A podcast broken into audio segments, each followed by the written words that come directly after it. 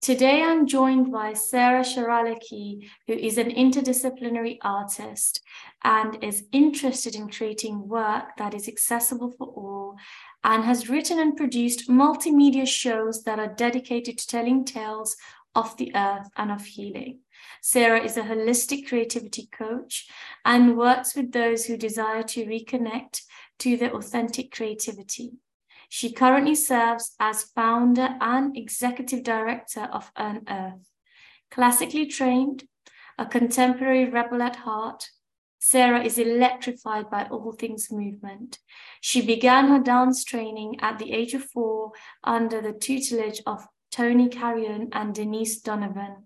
She continued her training at the University of California, Irvine, where she holds degrees in dance performance and anthropology. Sara currently lives in Massachusetts and has danced with companies including Cerqua Rivera Dance Theatre, Hanna Brictson, Brictson and Dancers, and Cocodaco Dance Project. She has performed works by choreographers including, but not limited to, Lar Lubovitch, Sherry Zunker, Christian Denice, Dante Puleio, Jose uh, Limon, and David Maurice. She has presented works at festivals including 92Y's Mobile Dance Film Festival and Contemporary Choreographic Dance Festival. Thank you so much for joining us today, Sara. Um, can you please tell us a little bit more about your background? Sure. Thank you so much for having me. Um, I'm happy to be here. Um, I have a pretty extensive artistic background. I grew up with um, a mother who is a musician. She's a classical clarinetist. So at a very young age, um, I began um, studying various forms of art. Um, but dance is what really stuck with me, and um, movement, um, and just sort of how everyone has access to the ability to move their bodies and the relationship of the body in regards to the earth is something that I've always been really interested in. So um, I went to school at UC Irvine for dance performance and anthropology, and there I studied, um, you know, dance as an art form and also art as a vehicle for transforming culture and society and communities. So that's something that um, I am extremely passionate about is art that um, builds and art that builds bridges. And so I moved to Chicago after school and danced professionally there um, for about five years. And as I was doing that, the pandemic hit. and um, and that's when I sort of realized like I am really interested in um, dedicating my practice as um, a dancer, but furthermore as a multidisciplinary sorry multidisciplinary artist to um, to creating art and providing accessibility to art that um, promotes healing. So that's sort of it in a nutshell. Um, dancer first you know human first dancer second artist third i suppose. So yeah so you've got um, a very interesting um, mix of interdisciplinary links there, um, and I can see you know you've got this aspect of humanity um, as, a, as, as a thought, especially with your background and also studying anthropology. Um, so what inspired you, um, or what was the inspiration for the Unearth Art Festival? Yeah, so it was in 2020, that was when we ha- held our first um, online multimedia art festival. I um, I was it was during the it was in the midst of the pandemic. I think everyone, including myself, was trying to figure out ways to sort of grapple with the um, like trauma that was occurring within and around oneself and um, what helped me the most was going on like hour long walks with my dog, you know, sometimes up to three hours, and just really connecting with all of the um, leaves on trees and um, just the sound of the birds and um, you know i was having this amazing like awakening to the life around me um, and at the same time was grappling as an artist with the fact that i had no opportunities art was sort of at risk you know and continues to be at risk um, and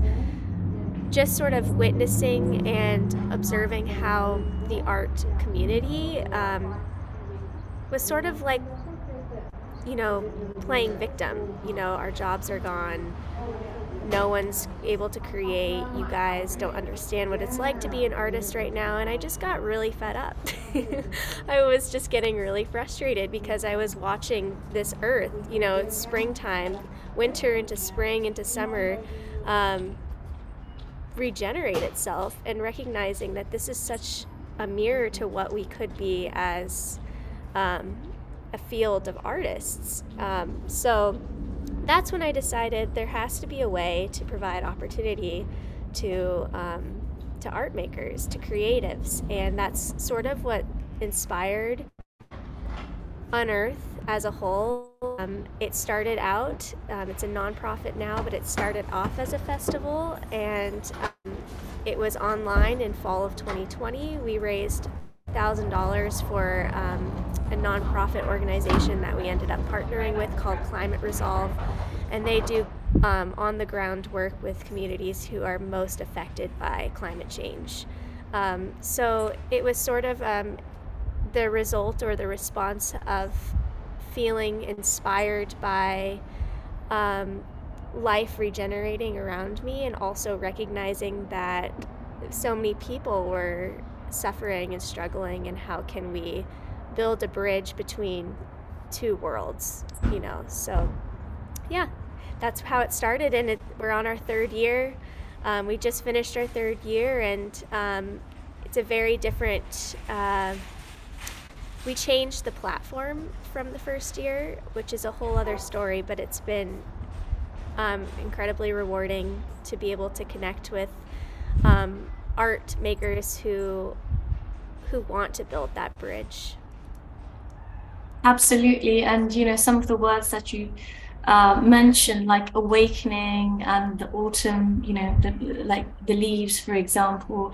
There's a huge connection. Um, I think we see this process in nature as well. You know, when you've got this um, caterpillar in a cocoon and it's in, it, you know, it, it's coming out of a cocoon. There's a struggle.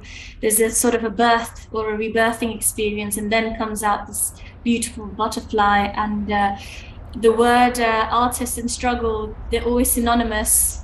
Um, I don't think there's ever an artist who's successful who hasn't struggled or who has not come across any form of struggle. So it's really interesting that you've got this links from humanity and the earth and sort of your own reflections. It's really refreshing to see, you know, that you kind of looked in and and the world around you and sort of in trying to create these opportunities for others and yourself it's you know i can see that in the future it will be snowballing um, so coming down to like a micro level, coming down to Sara as a person, what eco-friendly habits are are your um, you know pra- daily practices? Sure, this is a question that um, I've had to think long and hard about because. I mean, there's so many ways that one could answer this question. You could look at the tangible realm of things, of what I'm doing with my body and my relationship to the earth.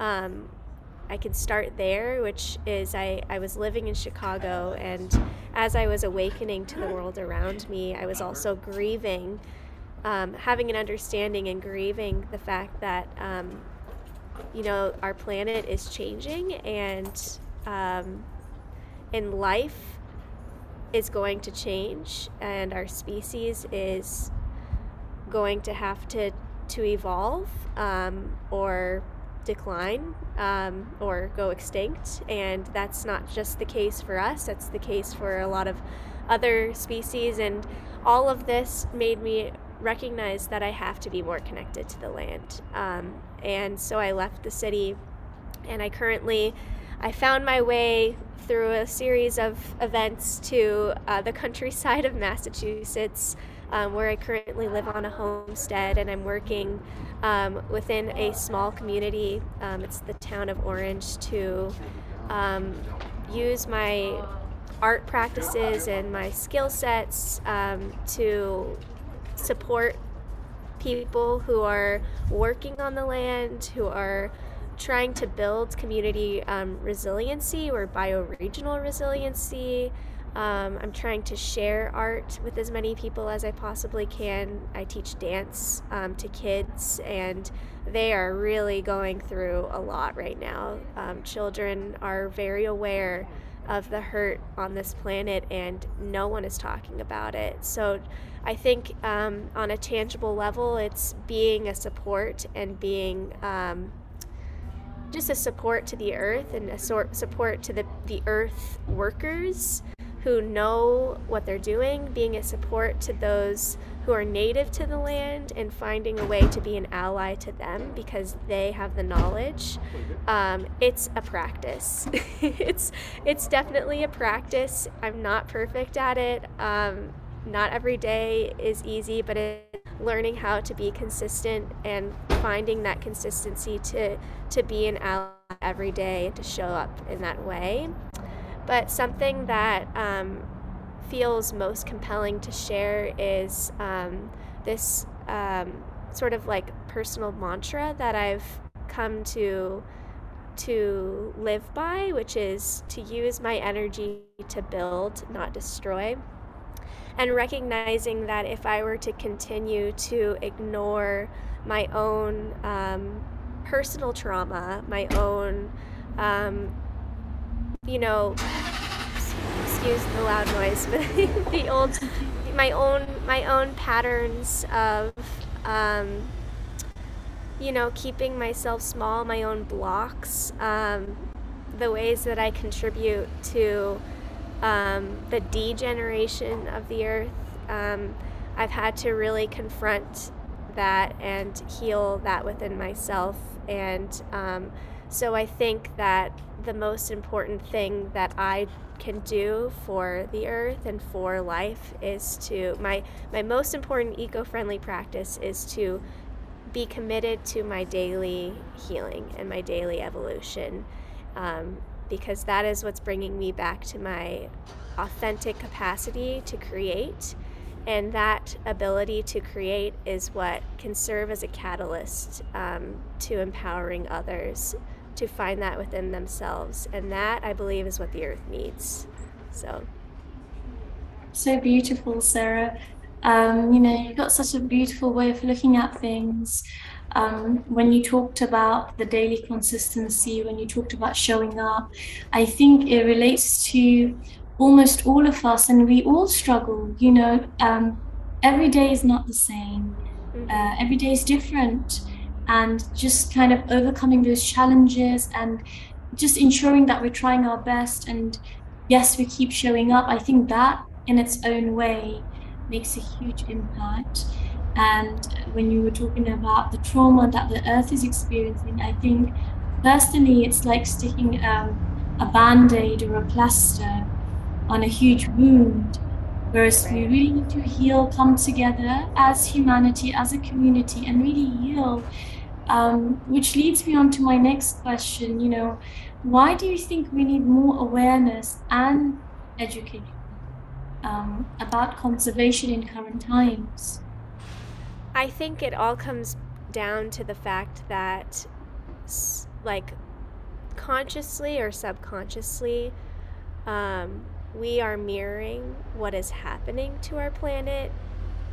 And the thing that I want to clarify is I personally believe that the planet will continue. I, I think that it is hurting, but it is changing. The planet is changing our species is what's hurting. And our species is we are mirroring what is happening inside of ourselves we're projecting that outwardly, and that is just a mirror to what is happening in our societies um, and and sort of on a global level. Um, and I think that people are beginning to sort of become more conscious of this through, you know, various injustices, whether it's personal injustice um, or um, sort of like on a cultural or societal level. Um, I think people are waking up. And I think that it is important for those who um, have already kind of processed, um, or as I like to say, grieved um, what is happening um, and sort of what we are facing as an, a species. Um, we have to be the pioneers um, who are willing to continue to talk about it because people are going to need those resources as they begin to move through the feelings and the experiences within themselves um, as they begin to understand what is happening. So I think um, I think it's just a matter again of consistency. You know, just um, as those who are having these conversations continuing to have these conversations so that there is accessibility for people who are searching for these conversations to feel like they have a place and that they are not alone. Um, it's the moment that people begin to feel like they are alone that um, they spiral, you know, and it's not their fault because we. I, it's my belief that we live in in a society that doesn't um, have the tools to help people who who spiral when they begin to awaken. So that's a pretty um, I feel like that's a pretty strong answer, an opinionated answer, you know, but that's just sort of where I've come to terms in my own understanding of what's happening inside of me. So and you're absolutely entitled to that um, Sara, you know, and it's it's so important that we think deeply. I, sometimes I feel we go through these phases in society of shallow thinking, you know, uh, and anything that we really kind of need to think about, it's kind of brushed aside because it's not socially accepted. You know, keep right. everything light-hearted, but if we continue to keep everything light-hearted, then where when are we going to discuss the serious issues and right. the bits that matter? And I'm so grateful for your insights. They're very valuable. Um, you know, you talked about us not being alone, and we might feel at times we're alone, but we're interconnected, you know, right. through this loop of humanity. And I think we find each other as humans and we create bonds which at times are everlasting. Um, you talked about, you know, this concept of injustice uh, which historically has been cyclic, I would say, from what I've observed when we're talking about indigenous or native cultures and populations and their relationship with the earth and the environment, uh, or when we're talking about practices. Um, for example, Amazon rainforest is very close to my heart. I studied about it when I was 15 years old in my geography class, and till this day, it's just something that I feel very strongly about. Um, and there's a lot of injustice happening in Amazonia. So I want to ask you, taking you know into account the modern perspectives that we have and the modern lifestyle, do you think there is space for traditional eco-conservation practices in modern times? I I you know, I don't know. I don't know. I, I think it depends on the context of that question. Um, if you're referring to um, traditional practices from like the indigenous sense, yes, because I think that, um, you know, that is where we find, you know, everyone's indigenous nature um, and the understanding of those who came before us and their connection to the land, that is wisdom, you know, and that is also the wisdom that comes from our body and um, our body is what heals and regenerates. And so, yes, in that regard, but also potentially no. You know, um, just thinking about systems, um, I don't think that systems is the root of, of healing necessarily. I don't I don't think we can map healing um, or regeneration. Um, that's a very broad statement, but that's sort of what I believe. I think it really starts with um, coming back to the body, and to me, that is sort of like a traditional um, system. If you if you take it from the standpoint of like in, indigenous um, being, so. And I, and I think, Sara, you know, based on your experiences, based on your insights, it's a very interesting answer um, because one size glove doesn't fit everything, does it? You mm-hmm. times are changing. We kind of just think about what fits in where and how effective or how appropriate it is. Um, and it's it's very interesting, and I'm so glad for your honesty. I think it adds that authenticity um, and having these discussions in terms of moving forward and finding solutions for planet Earth. So thank you for that. Um, coming on to sort of the human side of things linked to the Earth, how do you think society and the environment are interlinked? I think that this comes down to to mirroring what's happening on a societal level. To me, I see decline. Um, I know the U.S. is 42-ish years into their decline.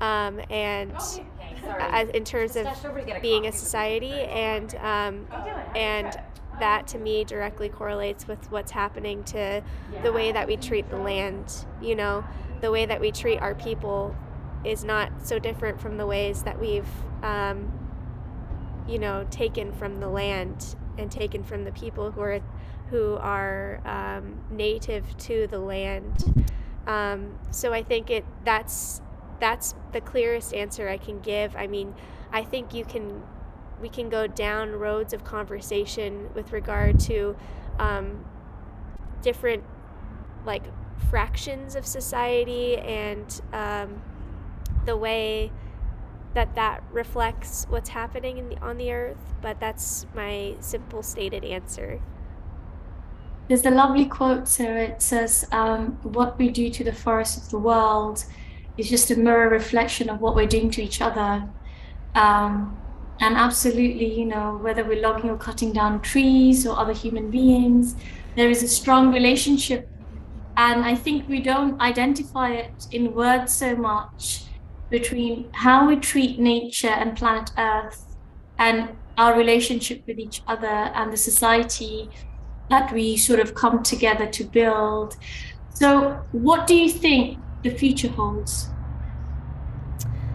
Um, I'm trying to figure out how to answer that question because I think, you know, my brain has a tendency to um, cycle through um, and then to catastrophize, which I think is like a normal occurrence for most human beings.